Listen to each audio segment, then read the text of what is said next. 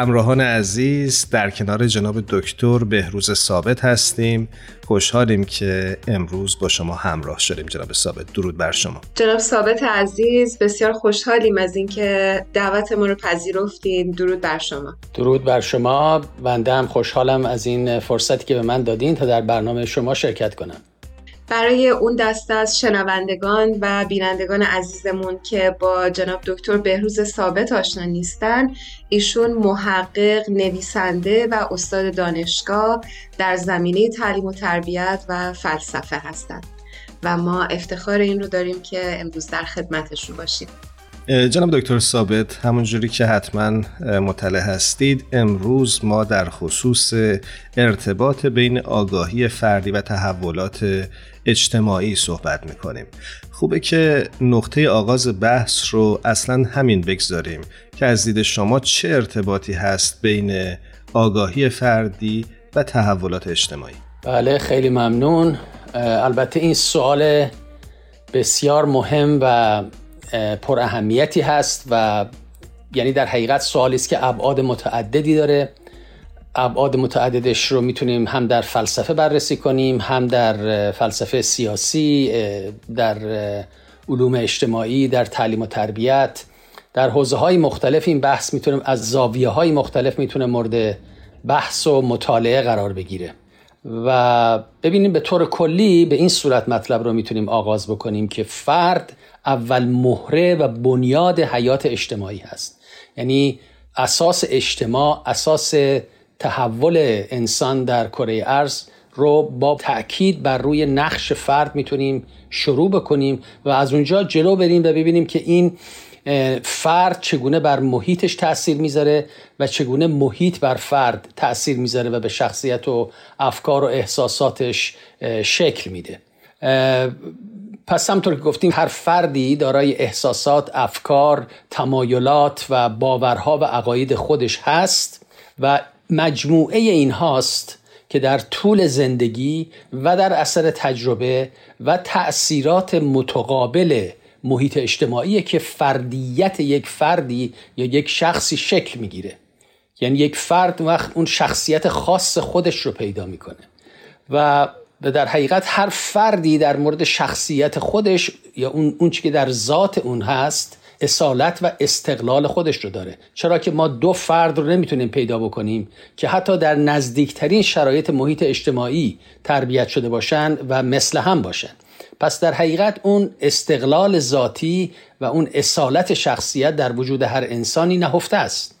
که در اثر همونطور که گفتیم بارور شدن و نهادینه شدن ارزش ها و تحولات جسمانی و اقلانی و روحی در زندگی یک فرد است و البته در رابطه متقابل با محیطش. یعنی در حقیقت اساس کار بحث جامعه شناسی اجتماعی یا رابطه فرد با محیط رو ما با فرد باید آغاز بکنیم اما بلافاصله باید اضافه بکنیم که این تحولات فردی که منجر میشه به ایجاد اون اصالت و اون استقلال انسان و اون نفس انسان که هر کسی برای خودش کرکتر و شخصیت خودش رو داره اون در اثر تعامل و گفتگو با محیطش و علل خصوص محیط اجتماعیش هست که شکل می‌گیره. در حقیقت تعامل با محیط و فرهنگ هست که یک انسان رو انسان می‌کنه. تعامل با محیط و فرهنگ هست که علم یک انسان آگاهی یک انسان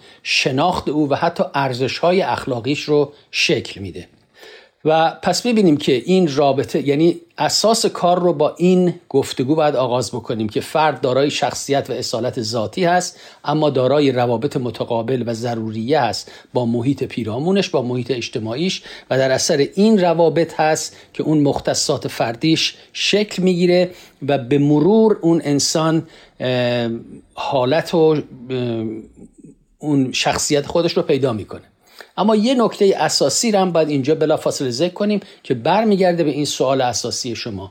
و اون اینه که هر فرد انسانی ضمن اون خصوصیات مشترکی که با سایر انسان ها داره دارای یک مختصات جسمانی ژنتیک فردی هست مثل مثلا تفاوت جنسی بین زن و مرد و یا تفاوت رنگ رنگ پوست بین نژادهای مختلف. لذا اینها تفاوت هایی است که انسان ها رو در طول تاریخ و در بستر زمان و در جوامع مختلف از نقطه نظر خصوصیات فردی و مختصات فردی به گروه های مختلف اینها رو تقسیم کرده.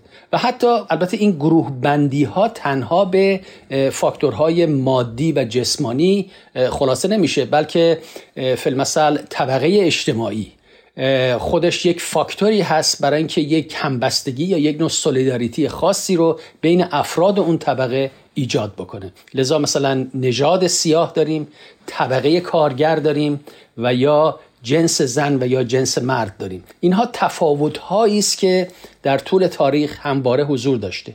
اما انسان آنچه که اینجا ما می‌خوایم توضیح بدیم در ارتباط با محیط اجتماعی. اون چی که انسان فرا گرفته این است که در طول تاریخ به نظر بنده انسان تونسته به مرور زمان بر این تفاوتها غلبه بکنه بر تفاوتهای جنسیتی، نژادی، طبقه‌ای و تمام اینها و به یک درک و آگاهی عمیقی از اون یگانگی ذاتی خودش پیدا بکنه. لذا به نظر بنده سیر تحول تاریخ در حقیقت بر این اساسه که ما بر اون تفاوت‌های فردی و جسمانی و مادی و محیطی خودمون غلبه کردیم و در بطن این تجربه و در بطن این سفر دراز و پررنج تاریخی به این نتیجه رسیدیم که یگانگی نوع انسان بالاترین عاملی است که همه انسانها رو به یکدیگر پیوند می‌زنه. لذا این شناخت و این آگاهی اجتماعی به نظر من مهمترین دستاورد تکامل نوع بشر بوده در طول تاریخ. سپاسگزارم ازتون جناب ثابت عزیز. من می‌خوام بدونم فرمودین که انسان چقدر مقام و موقعیتش مهم هست به عنوان یک عنصر جامعه حالا آیا آگاهی به حقوق انسانیش هم می‌تونه زامن اجرایی شدن اون در جامعهش بشه؟ بله قطعا همینطوره ببین همونطور که در انتهای پاسخم به سوال اول ذکر کردم درک این آگاهی که انسانها همه ماورای تفاوتهای طبقه جنسیتی، نژادی، ملی و ماورای تمام این تفاوت ها و گروه بندی هایی که در طول تاریخ شکل گرفته ما به مرحله رسیدیم که الان انسانیت در حقیقت مرکز و مبدع آگاهی و شناخت انسانی. یعنی همه چیز رو دوباره باید از نو رقم زد بر اساس این یگانگی و وحدت کلی. همه چیز رو بایستی در حقیقت دوباره نوشت برای آینده که فارغ از تمام تعصبات و تمام ناشکیبایی هایی که در گذشته در اثر اون تفاوت ها صورت می گرفته اونها را از بین برد و بر اساس این نظم جدید که بر مبنای یگانگی نوع انسان و احترام به اصالت و کرامت انسانی و اون ذات و شخصیت انسانی که در وجود همه انسان ها هست فرق نمی‌کنه چه بادین چه بیدین چه امریکایی چه ایرانی چه اروپایی. در همه موارد انسان ها در اون جنبه انسانی خودشون مشترکن. لذا آگاهی به این مطلب تنها راه این است که ما به اون مشکل تاریخی که همواره داشتیم و اون از خودبیگانگی انسان یعنی انسان از خودش از ذات خودش و با ذات خودش بیگانه شده و در مسیر اون جریان با محیط پیرامونش هم بیگانه میشه. لذا پاسخ اصلی و نهایی به اون خودبیگانگی از خودبیگانگی تاریخی که در آثار فلاسفه مختلف هم ذکر شده اون رو جانشین بکنیم با فرهنگ یگانگی نوع بشر. و هر وقت اون صورت بگیره می‌تونیم مطمئن باشیم که این یگانگی سرانجام در سیر تکاملیش انسان رو از قیود و زنجیرهای گذشته آزاد می‌کنه و به اون آزادی حقیقی میرسونه. لذا می‌تونیم نتیجه بگیریم که اگر انسان ها هرچه آگاه تر بشن به این اصل یگانگی نوع انسان و بتونن به همه انسان ها از هر نژاد و طبقه و ملیت و قوم و دینی اینها رو همه رو انسان بدونن و دارای حقوق انسانی این طبیعتا آغاز تکامل نوع بشره. و همطور که گفتم آغاز رقم زدن یک مرحله عظیم تاریخی برای آینده نوع انسان. لذا این مطلب کاملا دقیقه که هرچه بیشتر ما به این آگاهی دست پیدا بکنیم طبیعتا می‌تونیم یک دنیایی بر اساس عدالت و آزادی و احترام به حقوق بشر رو پایگذاری بکنیم. ببین اصولا آگاهی فرد به نفس و اون اصالت خودش و اون یگانگی خود و اون حقوقی که ناشی از اون یگانگی میشه. وقتی که ما همه انسان ها رو از یک اساس بدونیم و این تفاوت ها رو از میان برداریم طبیعتا در اون حالت حقوق برابر رو برای همه مسلم می‌دونیم. در اون حالتی که ما اون وقت به صورت طبیعی به سمت عمل اجتماعی کشیده میشیم. یعنی ببینین این آگاهی وقتی حاصل میشه دیگه راه فراری براش نیست. این آگاهی طبیعتا به صورت اتوماتیک منجر به عمل میشه. این آگاهی اخلاقی طبیعتا به عمل اخلاقی منجر میشه. یعنی این عمل نتیجه طبیعی اون آگاهی به یگانگی نوع انسانه. و در عمل هست که اون آگاهی رشد می‌کنه. یعنی آگاهی انسان داشته باشه فلمسل به حقوق انسان ها ولی اگر اون آگاهی صرفا در یک حوزه باشه که محدود باشه به عمل منتهی نشه طبیعتا از میان میره طبیعتا فاسد میشه. لذا اون تئوری و یا اون عمل یا اون نظریه‌ای که انسان داره بایستی به نوعی از عمل و تجربه تبدیل بشه و همین تبدیل شدن بوده که تاریخ رو و تجربه انسانها رو تجربه تکاملی انسانها رو در طول تاریخ رقم زده. این ما رو به یه بحث خیلی اساسی تری میرسونه که البته اینجا وقتش نیست فرصت خیلی کمی داریم ولی یک بحث خیلی اشاره ای من فقط می‌کنم و اون مطلبی است تحت عنوان praxis یعنی رابطه تئوری و عمل که در آثار فلاسفه بزرگان و متفکرین و اندیشمندان در طول تاریخ مطرح شده. از ارسطو گرفته تا کانت تا کارل مارکس هایدگر و بسیاری دیگر. حتی فیلسوفان قرن بیستم مثل ژان پل سارتر و امثال اینها. اینها تماما تأکیدشون بر این رابطه تاریخی بوده بین فکر انسان بین باورهای انسان و نتیجه عملی اون. حتی ببینیم مثلا سارتر که یک اگزیستانسیالیست بود و به نوعی به پوچی حیات البته بعدا به اساس کارش بر این پوچی ابسوردیتی حیات بود. اما بعدا سعی کرد با عمل سیاسی به نوعی اون رو جبران بکنه. و باورش بر این بود که تنها راه نجات از پوچی عمله. عمل اجتماعی که انسان رو به زندگیش معنا میده. همینطور یک فیلسوف یعنی در حقیقت یکی از مهمترین فیلسوفان فلسفه سیاسی قرن بیستم هانا ارنت هست که این تفکرات خیلی جالبی داره در مورد این رابطه تئوری و عمل رابطه آگاهی و عمل اجتماعی. و بر این باور هست که حد اعلای آزادی در حقیقت دسترسی به یعنی عمل کردنه به عمل اجتماعی. یعنی در عمل اجتماعی که انسان قادر میشه خودش رو آزاد بکنه. هانا آرنت میگه که حتی در تاریک ترین زمانهای انسان این هم در ارتباط با گذشته است هم در ارتباط با حال در جوامع مختلف. حتی در تاریک ترین زمانهای انسانها انسان با امید روشنایی به جلو رفته. یعنی یک روشنایی رو دیده و برای رسیدن به اون و عمل به اون حرکت کرده و به جلو رفته.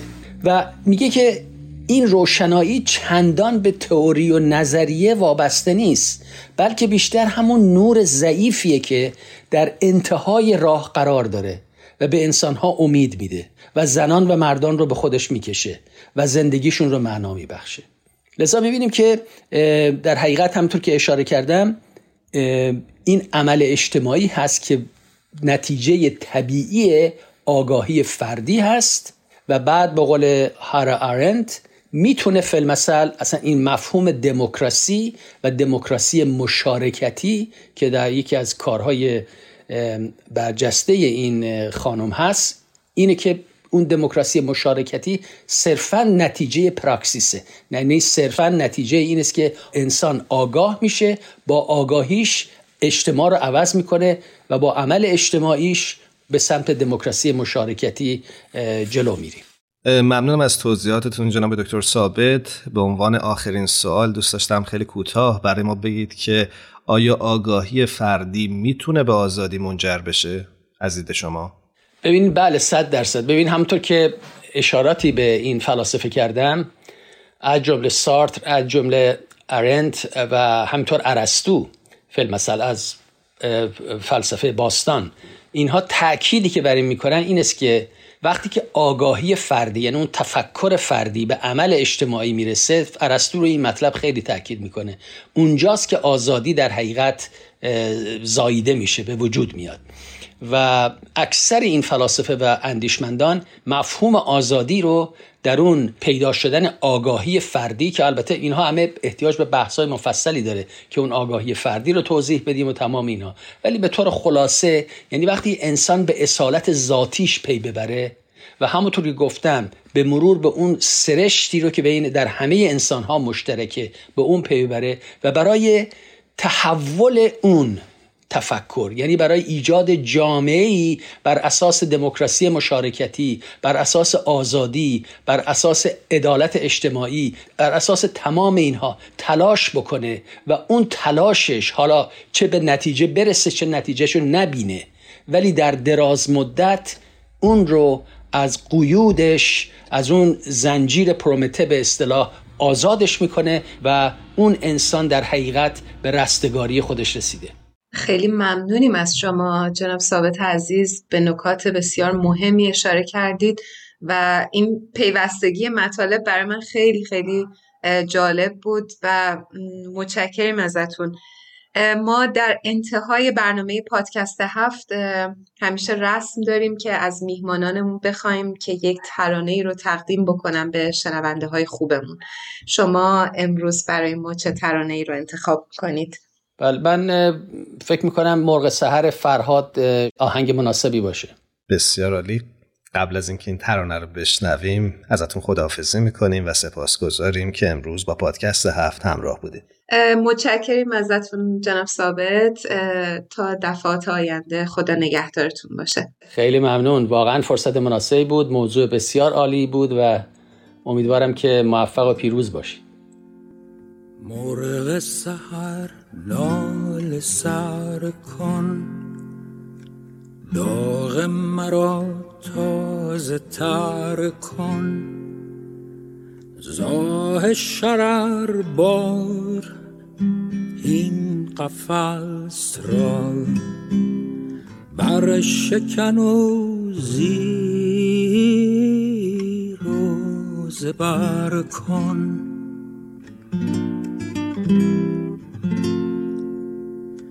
بلبل پربسته ز کنج قفس درا نغمه آزادی نوع بشر سرا. و از نفسی عرصه این خاک توده را. پر شرر کن نال سر کن.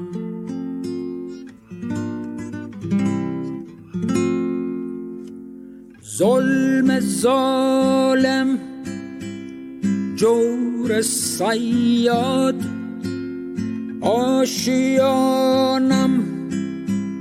داد بر باد. ای خدا ای فلک ای طبیعت شام تاریک ما را سحر کن. پر سمر کن. نو بهار است گل به بار است. ابر چشمم جال بار است. این قفس چون دلم تنگ و تار است. شعل فکن بر قفس ای آه آتشین. دست طبیعت گل عمر مرا مچین. جانب عاشق نگه تازه گل از این. بیشتر کن بیشتر کن. بیشتر کن مرغ بیدل شرح جان مختصر مختصر کن مختصر کن.